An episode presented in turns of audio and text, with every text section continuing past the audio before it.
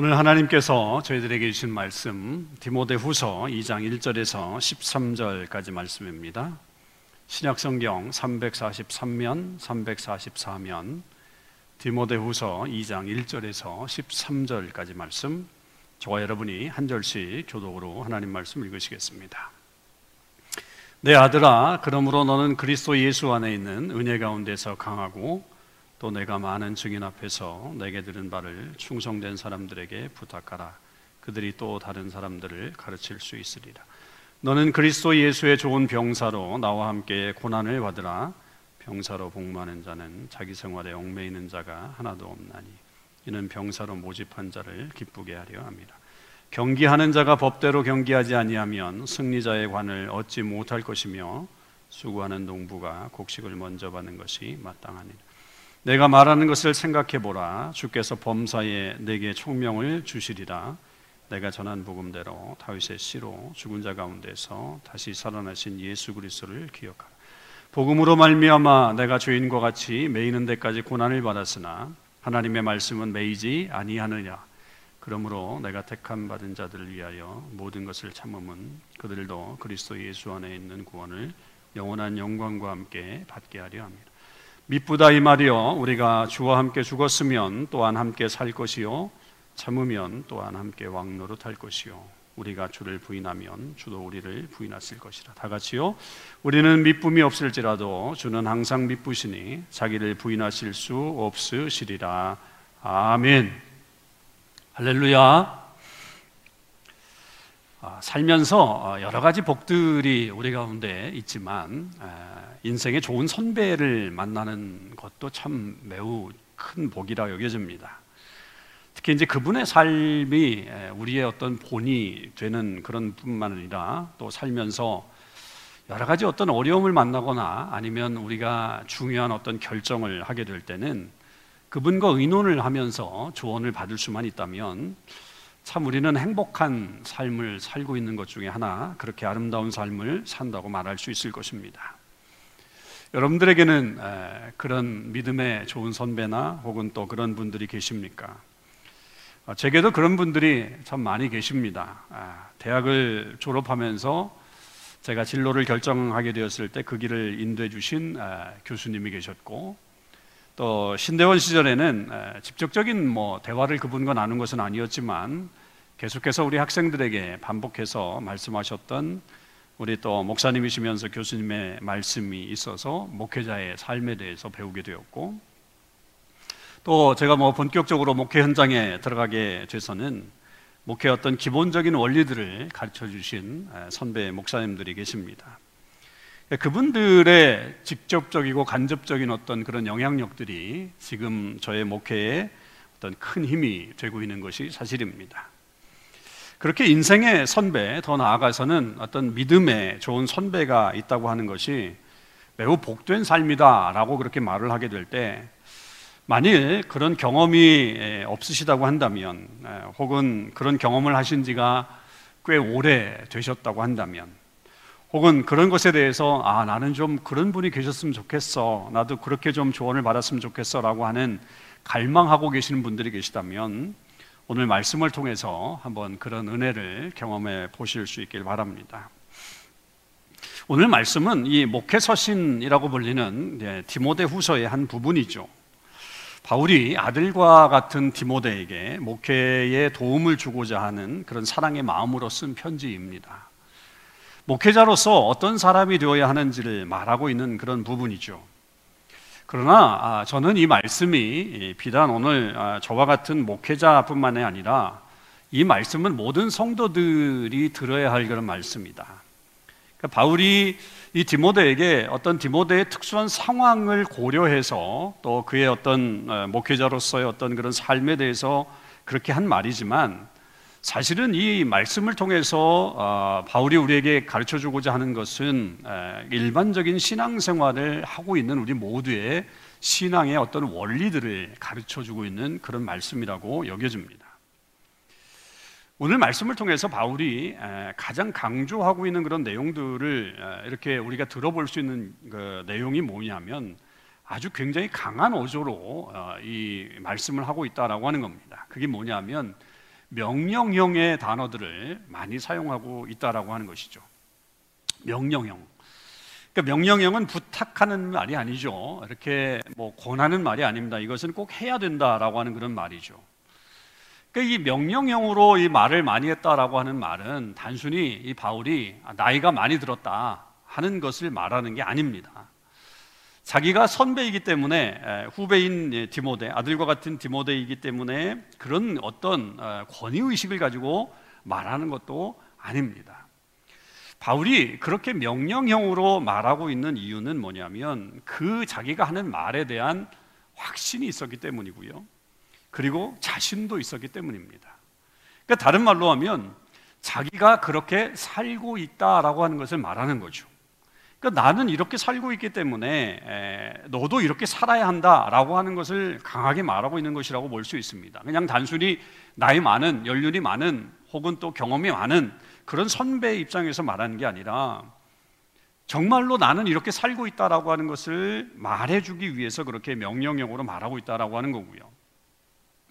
또 바울의 이런 말들은 어떤 형이상학적인 목표, 그러니까 어떤 우리가 아, 이야기할 때 정답이 있잖아요. 아, 우리가 알고 있는 어떤 정답, 또 사람들이 공유할 수 있는 그런 정답들이 있는데 그 형이상학적인 어떤 정답, 뭐 그냥 이데아, 어떤 그, 아, 뭐 우리 머릿속에 있는 어떤 정답을 말하려고 하는 게 아니라 실제로 우리의 삶에 있어서 이렇게 신앙생활을 해야 된다라고 하는 것을 가르치면서 명령어로 말하고 있기 때문에 우리는 이 말씀을 매우 귀 기울여 들어야 한다라고 하는 것이죠.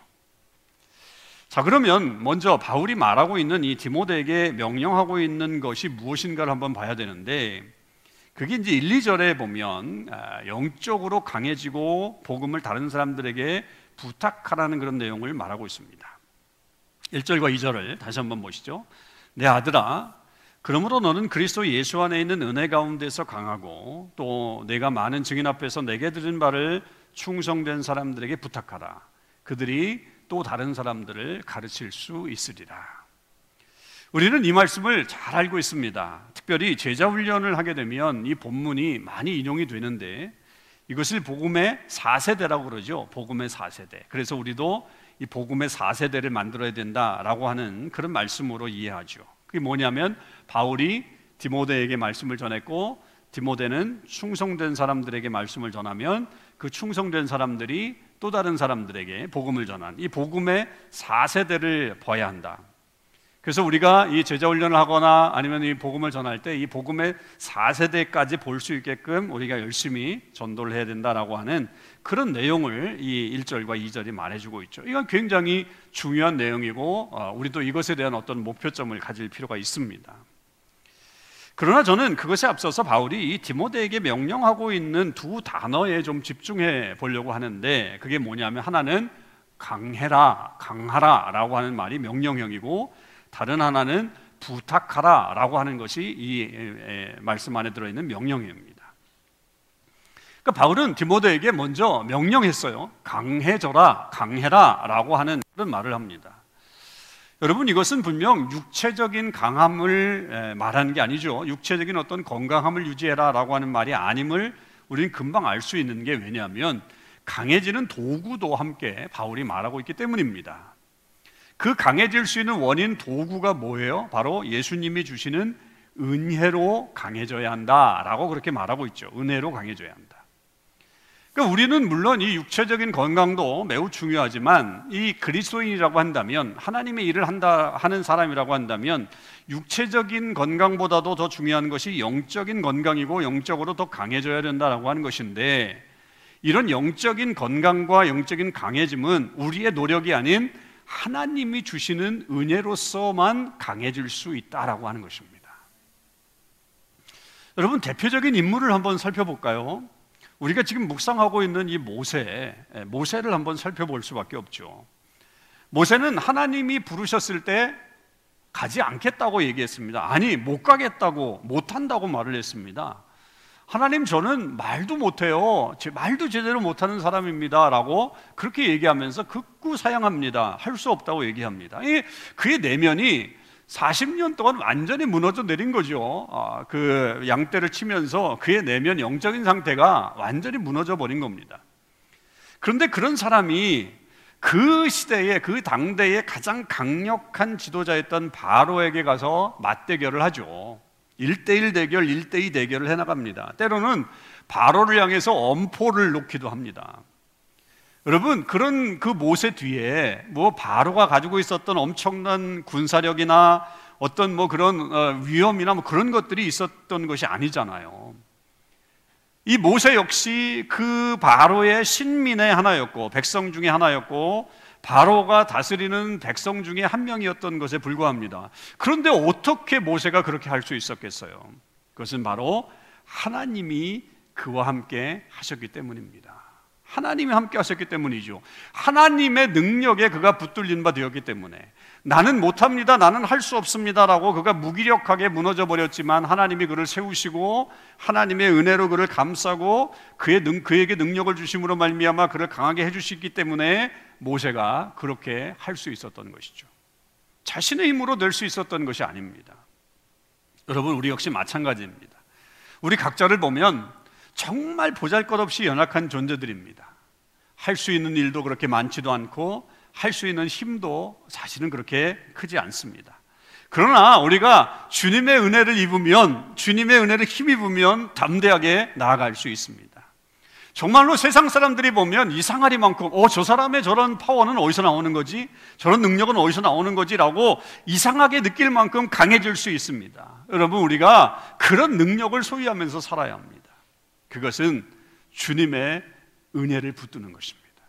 주님의 은혜를 붙들어야만 거기서부터 되는 겁니다.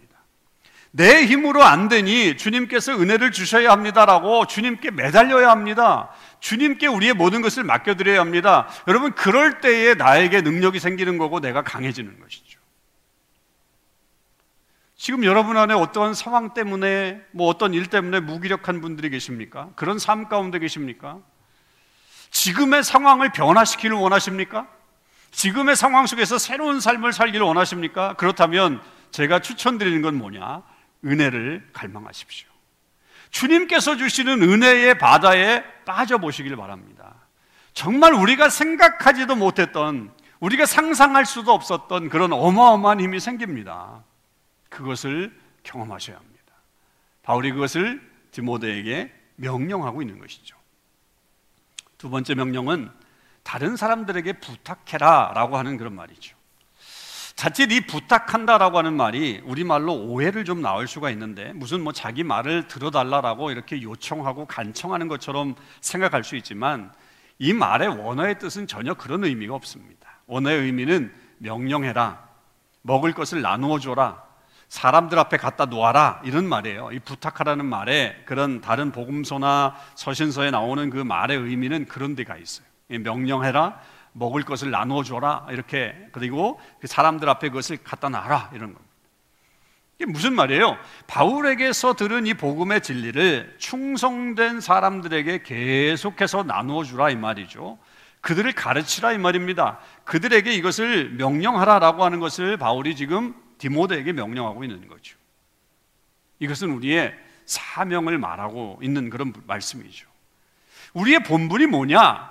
우리가 해야 될 일이 뭐냐라고 한다면 그 하나님의 진리의 말씀, 내가 받은 그 진리의 말씀을 다른 사람들에게 나누어 주고 가르쳐야 한다라고 하는 것을 말하고 있는 것입니다. 그러나 이런 것이 여러분 꼭 뭐 복음을 전하는 것에만 국한되지는 않는다고 생각합니다. 지금 우리가 이 팬데믹의 어려운 상황 속에서 지금 이 우리가 할 수 있는 일들 가운데 우리 성도들 안에서 말씀의 교제를 나누는 것들 그런 것들도 포함된다고 볼 수 있죠. 그러니까 하나님을 믿는 사람이라고 한다면 내 안에 이 성령의 은혜와 은혜로 강해진 사람이라고 한다면 우리의 입을 통해서 나오는 것들이 말씀이 나누어져야 된다라고 하는 사실이에요. 세상에 뭐 다른 이야기 여러 가지 이야기를 하기보다 늘 말씀을 전하기 위해서 말씀을 나누기 위해서 힘을 쓰는 삶 그것이 우리의 목적과 꼴이 되어야 한다라고 하는 그런 삶을 살아야 한다라고 하는 것이죠. 그것을 지금 바울이 디모데에게 명령하는 것이고 오늘 우리에게도 역시 동일하게 명령하고 있는 그런 내용입니다. 그렇게 명령을 내린 이 바울이 이제 그런 사역자 성도들이 그러면 어떻게 그 일들을 감당해야 할 것인가를 말해주고 있는데 어떻게 감당해야 될 것을 말해주고 있는데 자기 시대, 그러니까 바울이 살던 시대의 직업을 가진 사람들을 비유로 설명을 해나갑니다. 이, 이, 이 본문을 통해서 우리가 배울 수 있는 게 뭐냐면 영적인 일을 하는 사람들도 우리가 영적으로 주님을 믿는 그런 사람이라고 할지라도 세상 직업을 가진 사람들을 통해서 배울 수 있는 점들이 있다라고 하는 것을 사실은 보여주고 있는 거예요. 여러분 이것은 오늘날도 마찬가지예요. 우리 역시 이 세상을 살아가는 사람들을 통해서 충분히 배울 수 있는 것들이 많이 있습니다. 우리 주변에 주님을 믿지 않지만 그러나 직업 속에서 열심히 살아가고 있는 그런 사람들도 있잖아요. 뭐 TV를 보면 뭐 어, 그런 것들도 있잖아요. 뭐 세상에 이런 일이 뭐 그다음에 뭐 달인 뭐 이런 모습들을 여러분 보잖아요. 그러니까 그런 매체들을 통해서 어, 저 사람들은 어떻게 저렇게 살지? 어떻게 저렇게 되었을까라고 하는 그런 사람들의 삶이 있단 말이죠. 그런 것들을 마치 이 오늘 본문에서 말하고 있는 이것처럼 우리들도 보고 배우라는 거예요. 저도 한때 그런 사람을 보고 배우기도 하고 반대로 또 열을 받기도 한 적이 있었습니다. 지금은 죽었지만 여전히 많은 사람들에게 지금도 영향력을 주고 있는 사람이 하나 있는데 그게 애플의 그 리더였던 스티브 잡스예요. 그 사람이 살았을 때, 그 살았을 때 그 자기 새로운 제품이 나오면 그 제품을 소개하는 그런 때가 있었잖아요. 그러면 그 애플의 제품을 보기 위해서 그 사람의 말을 듣기 위해서 얼마나 많은 사람들이 기대감을 갖고 있었는지 몰라요.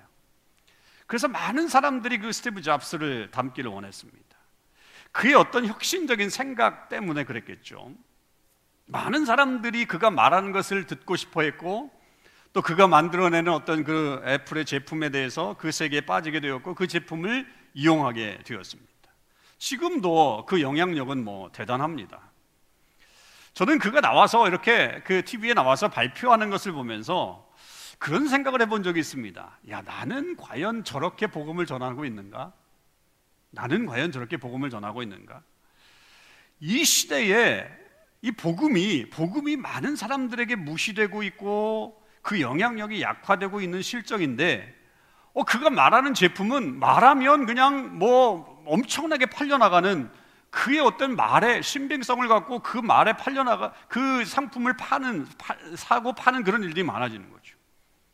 그런데 그 제품에 비해서 우리가 가지고 있는 이 복음, 내가 가지고 있는 이 복음은 얼마나 위대한 건데, 얼마나 능력 있는 건데, 그거를 왜 나는 저렇게 전하지 못하고 있는 걸까? 그가 말하는 제품보다도 왜 못, 못한 것으로 내가 이렇게 전락시키고 있는 것은 아닌가라고 하면서 그의 모습이 부럽기도 하고 열이 받기도 하고 막 그랬어요.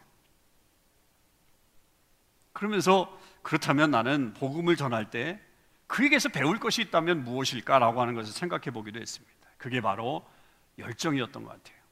복음에 대한 어떤 열정, 그리고 그가 생각했던 어떤 형식적인 생각, 뭐이 시대에 맞는 그런 사람들에게 맞는 어떤 그런 제품을 만들어내는 그런 혁신적인 생각들 그런 것이라고 얘기죠. 그래서 야 그렇게 나도 좀 연구하고 배우고 또 그렇게 해야 되겠다라고 하는 그런 생각을 가졌던 적이 있었습니다.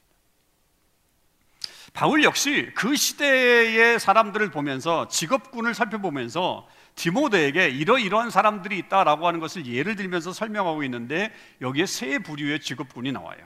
바로 병사, 운동선수, 농부 이 세 부류가 나오죠. 이들이 왜 대표적인 어떤 예로 되었는지는 뭐 정확하게 알 수는 없어요. 그런데 뭐 그 시대 배경을 연구하는 학자들은 이 세 부류의 사람들이 직업은 다 다르지만 어떤 계층의 혹은 또 어떤 일들의 대표적인 인물이다라고 하는 것을 대표성을 가지고 있다라고 말하는 분들도 계시더라고요.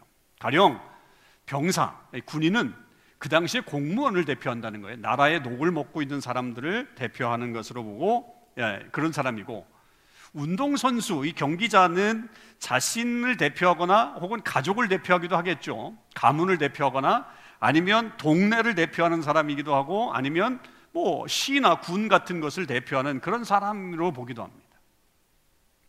또 마지막 농부는 당연히 개인의 유익을 위해서 살아가거나 아니면 소작농이 많았으니까 그 당시에 이 소작농을 해서 소작을 해서 주인을 위해서 사는 사람의 어떤 그런 모습을 말하고 있는 아주 극히 개인적인 어떤 삶을 살아가고 있는 이 세 부류의 사람들을 특징적으로 갖다 놓은 것이다라고 말하고 있으면서 그들은 다 같은 자세로 일하고 있다라고 하는 것을 말해주고 있다.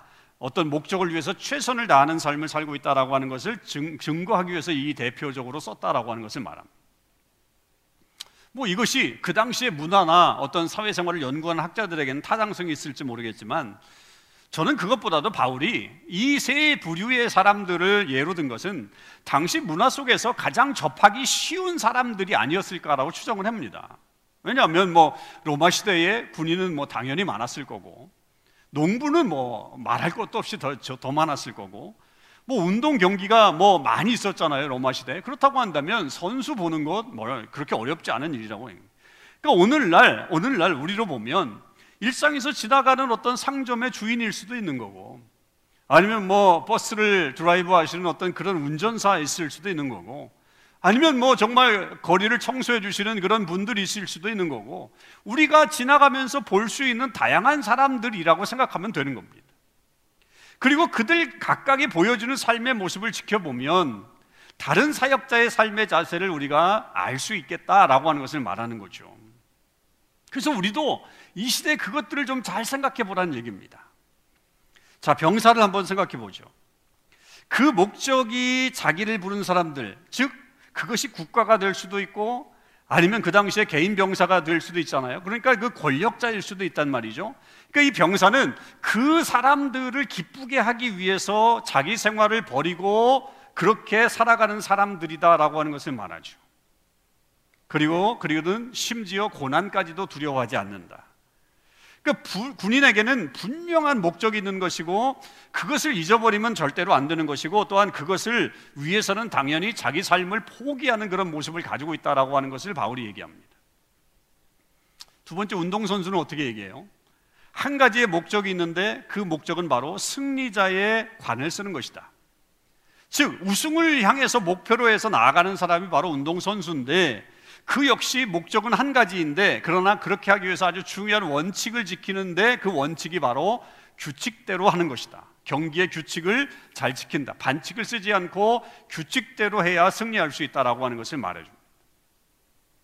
그리고 마지막 농부도 역시 한 가지의 목적이 있다고 말합니다. 그것은 바로 열매를 많이 맺는 것이겠죠. 그런데 그 열매를 맺기 위해서 이 농부는 전체적으로 무엇을 해야 되냐면 수고해야 된다라고 하는 것이고 그렇게 해서 열매를 거뒀을 때그 거둔 열매는 자기가 충분히 누릴 수 있게끔 한다라고 하는 것을 말해주고 있습니다. 그러니까 우리는 여기서 각각의 대상을 통해서 내가 받을 수 있는 어떤 영적인 의미를 찾아볼 수도 있어요. 가령 뭐 병사가 고난을 두려워하지 않는다라고 하는 것을 통해서는 아 우리 크리스천들도 고난을 두려워하지 말아야 되겠다, 담대해야 되겠다라고 하는 어떤 원리를 깨달을 수도 있는 거고 운동선수가 규칙을 잘 지킨다라고 하는 것에 대해서는 아, 우리도 하나님 말씀대로 지켜야 된다. 그리고 이 땅에 주어진 어떤 규칙들을 잘 지켜나가야 된다라고 하는 것을 말할 수도 있는 것이고 마지막 농부를 통해서는 영적인 면에서 농부가 수고롭게 일을 하는 것처럼 우리들도 주님의 일에 최선을 다해야 그리고 봉사하는 일에 최선을 다해야 한다라고 하는 것을 우리가 영적으로 깨달을 수 있어요. 한 사람 한 사람 한 사람의 어떤 그런 모습을 보면서 우리가 영적으로 다 깨달을 수 있는 게 있어요. 그런 것도 우리에게 은혜가 돼요. 그러나 분명한 것은 이 세 부류의 사람들 모두가 다 공통점이 있다는 거예요. 그게 뭐냐? 목적을 위해서 최선을 다해서 살아가는 사람들이다. 각자가 해야 될 일들의 안에서 목적을 위해서는 자기가 맡겨진 일에 있어서 최선을 다하고 있는 사람들이다라고 하는 것을 말하고 있는 거죠. 그래서 바울이 7절에서 이 세 부류를 말한 다음에 이렇게 명령을 해요. 이것도 명령이에요. 7절을 보시면 내가 말하는 것을 생각해 보라. 명령이에요. 명령. 생각해 봐라. 주께서 범사에 내게 총명을 주시리라. 그들의 삶을 잘 생각해 보면 하나님이 분명히 그들을 통해서 깨닫게 하시는 것이 있을 것이다라고 말해주고 있어요. 이 말을 다른 말로 표현하면 이거예요. 여러분, 그런 분의 삶을, 삶을 보면서 배우라. 이겁니다. 영, 영적이든 우리의 어떤 그런 내면 세계든 배우라. 이 말이에요. 여러분, 우리는 눈을 크게 떠야 돼요. 눈을 크게 뜨고 우리와 함께 살아가고 있는 사람들을 보면서 영적으로 배울 것이 있으면 그분들을 통해서 영적으로 배워 나가는 그런 삶을 살아야 돼요. 그들이 예수님을 믿지 않는 사람이라고 여러분 무시하지 마시란 얘기예요. 아, 저 사람 예수 안 믿어. 저렇게 열심히 살아봐야 소용없어. 이렇게 판단하지 말고 그분들이 어떤 목적을 위해서 최선의 삶을 살고 있다면 성도들도 분명히 그 모습을 보면서 배워나가라 이 말입니다. 하나님께서 그 안에 무엇인가 우리가 배워야 할 것이 있다라고 하는 것을 그들 안에 두셨다라고 하는 거죠. 그것을 생각하면 주께서 우리에게 총명을 주시겠다라고 말합니다. 그리스도인들은 지혜를 가지고 있어야 돼요. 잘 배워야 돼요. 그리고 그것을 복음을 전하는 일에 사용해야 된다라고 하는 것이죠. 우리가 만나는 사람들이 아무 의미가 없는 사람들이 아니고 우리가 보게 우리를 보게 하시는 것들, 우리를 보게 하시는 그 사람들, 그 사람들이 아무 의미가 없는 것이 아님을 깨닫고 여러분 그들의 삶에서 우리가 배울 것이 있다면 최선을 다해서 배우는 지혜가 우리 가운데 있어야 된다라고 하는 거죠. 바울은 디모데에게 그것을 권면하고 있죠. 주변에 있는 그 사람들을 봐라. 그들의 모습 속에서 네가 배워야 할 것이 있다면 마땅히 배워야 한다라고 하는 겁니다. 그런데 그런 이야기를 하면서도 바울이 그 모든 것을 그렇게 생각하고 지혜를 갖는다고 해도 우리의 가슴 속에 결코 놓치지 말아야 할 것이 있다라고 하는 것을 말합니다. 그것도 역시 명령형으로 말합니다. 8절입니다. 내가 전한 복음대로 다윗의 씨로 죽은 자 가운데서 다시 살아나신 예수 그리스도를 기억하라.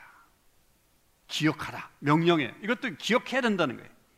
정말 중요하고 우리가 잊지 말아야 할 것이 있다고 한다면 그것은 바로 복음이라고 하는 겁니다. 여기서 바울은 복음을 아주 단순하게 그렇게 설명을 해나갑니다. 요약했습니다. 예수님은 다윗의 후손이시다. 구약에서 메시아 예언된 메시아이시다라고 하는 것을 말해주고 있고 그분은 죽은 자 가운데서 다시 살아나신 부활하신 분이시다라고 하는 것을 말하죠. 그것은 죽음을 포함한 부활을 다 포함하고 있는 예수님의 그런 역사적인 어떤 사건들을 말하는 것이고 그 예수님이 바로 그리스도이시다라고 하는 사실을 말합니다. 그러니까 복음의 핵심이 이 간단한 말 안에 다 들어가 있는 거예요. 그러니까 우리가 결코 우리 머릿속에서 우리 마음속에서 잊어버리지 말아야 될 것, 계속해서 기억해야 될 것이 뭐냐면 이 복음을 가지고 있어야 된다라고 하는 것을 명령하고 있는 것입니다.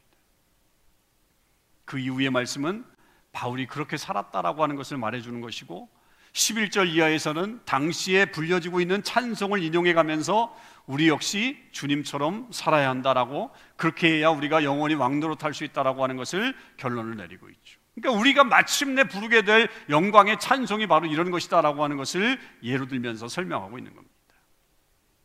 여러분, 이것이 매우 중요하고 아주 엄정한 그런 명령입니다. 그게 뭐냐면 우리는 절대 복음을 잊어버려서는 안. 우리 마음속에 이 복음을 기억하고 있어야 된다라고 하는 거고 그 마음 그 복음을 새기고 있어야 된다라고 하는 거죠. 우리가 전해야 될 그 목표 그것이 바로 복음이라고 하는 것입니다. 세상 사람들이 각자의 삶에서 자기의 목표를 이루기 위해서 최선을 다해서 살아가듯이 그렇게 삶을 살아가듯이 정말 열정적으로 달인이 되면서 살아가듯이 우리 크리스천이라고 한다면 하나님의 부르심을 받은 사역자들이라고 한다면 오직 한 가지 그 복음을 위해 살아가는 것이 우리의 한 가지 목적이어야 한다라고 하는 사실이죠. 이것 위에 다른 목표가 있다면 그것은 어딘가 문제가 있는 삶이다라고 하는 것입니다. 나는 돈을 많이 벌기 위해서 예수님을 믿어.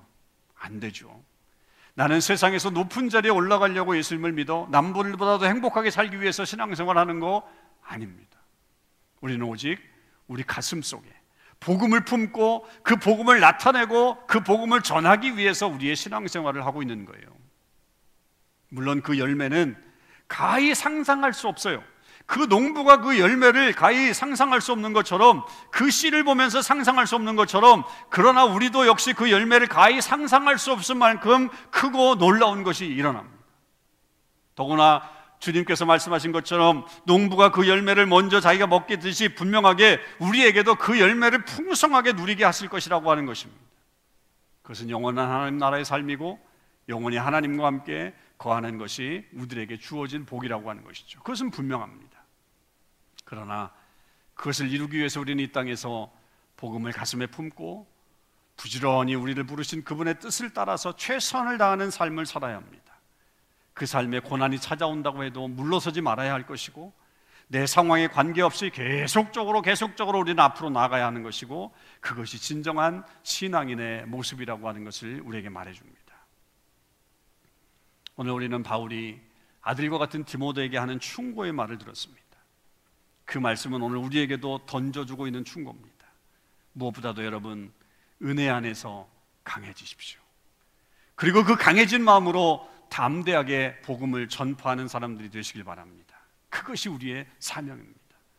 세상 사람들도 자기의 목표와 사명을 이루기 위해서 최선을 다하고 있는데 우리는 그렇게 사명을 다하고 있는가 생각해 보면서 우리 가슴 속에 그 복음을 품고 그것을 잊어버리지 않고 그것을 전하는데 최선을 다한다고 한다면 우리 역시 하나님 앞에 칭찬 듣는 사람들이 될 수 있다라고 하는 사실입니다. 어려운 시대이지만 우리 마음 속에 있는 그 핵심적인 사명을 결코 잊어버리지 말고 끝까지 우리의 삶에 최선을 다해서 하나님 앞에 온전한 영광을 올려드리는 저와 여러분의 삶이 되시기를 주님의 이름으로 축원합니다. 기도하시겠습니다. 하나님 감사합니다.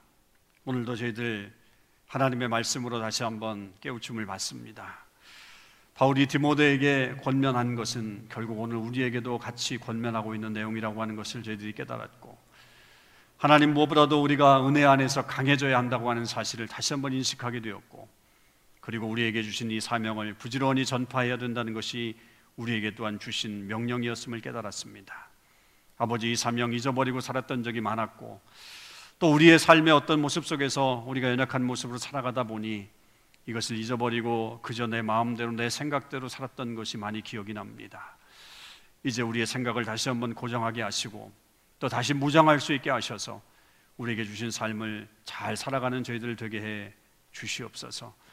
아버지 이 땅에 우리와 함께 살아가고 있는 그러나 주님을 알지 못하는 사람들 중에도 많은 이들이 저들의 삶의 목적을 이루기 위해서 최선을 다하는 삶을 살아갑니다. 그러나 저희들이 그런 사람들보다도 못할 때가 많이 있음을 때로는 느낄 때도 있습니다. 잘 배우게 하시고 아버지 정말 우리에게 식어졌던 열정이 있다면 다시 한번 그 열정이 솟아오를 수 있게 하셔서 우리에게 주신 날들, 우리에게 주신 사명들을 잘 감당해 나가는 주의 백성들이 될 수 있도록 인도해 주시옵소서. 어려운 시기에 아버지 하나님 우리 마음속에는 불꽃이 꺼지지 않게 도와주시옵시고 계속적으로 그것이 활활 타올라 하나님의 영광을 위해 오늘도 내일도 힘있게 살아가는 주의 백성들로 삼아 주시옵소서. 감사드립니다. 우리 주님 예수 그리스도의 이름으로 기도하옵나이다. 아멘. 우리 마지막 찬양 315장을 다 같이 찬양하시겠습니다.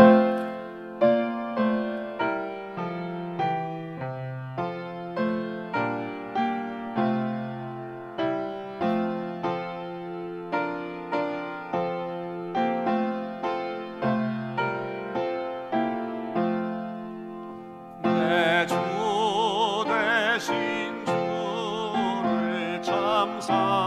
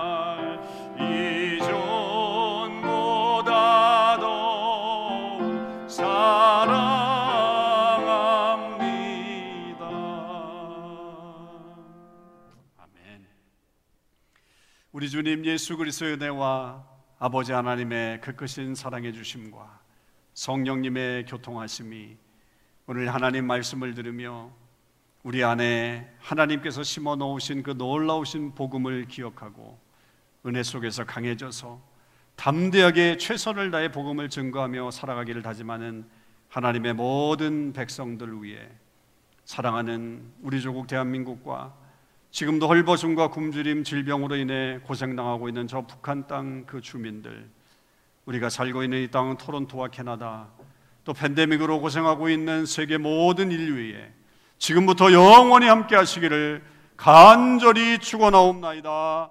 아멘.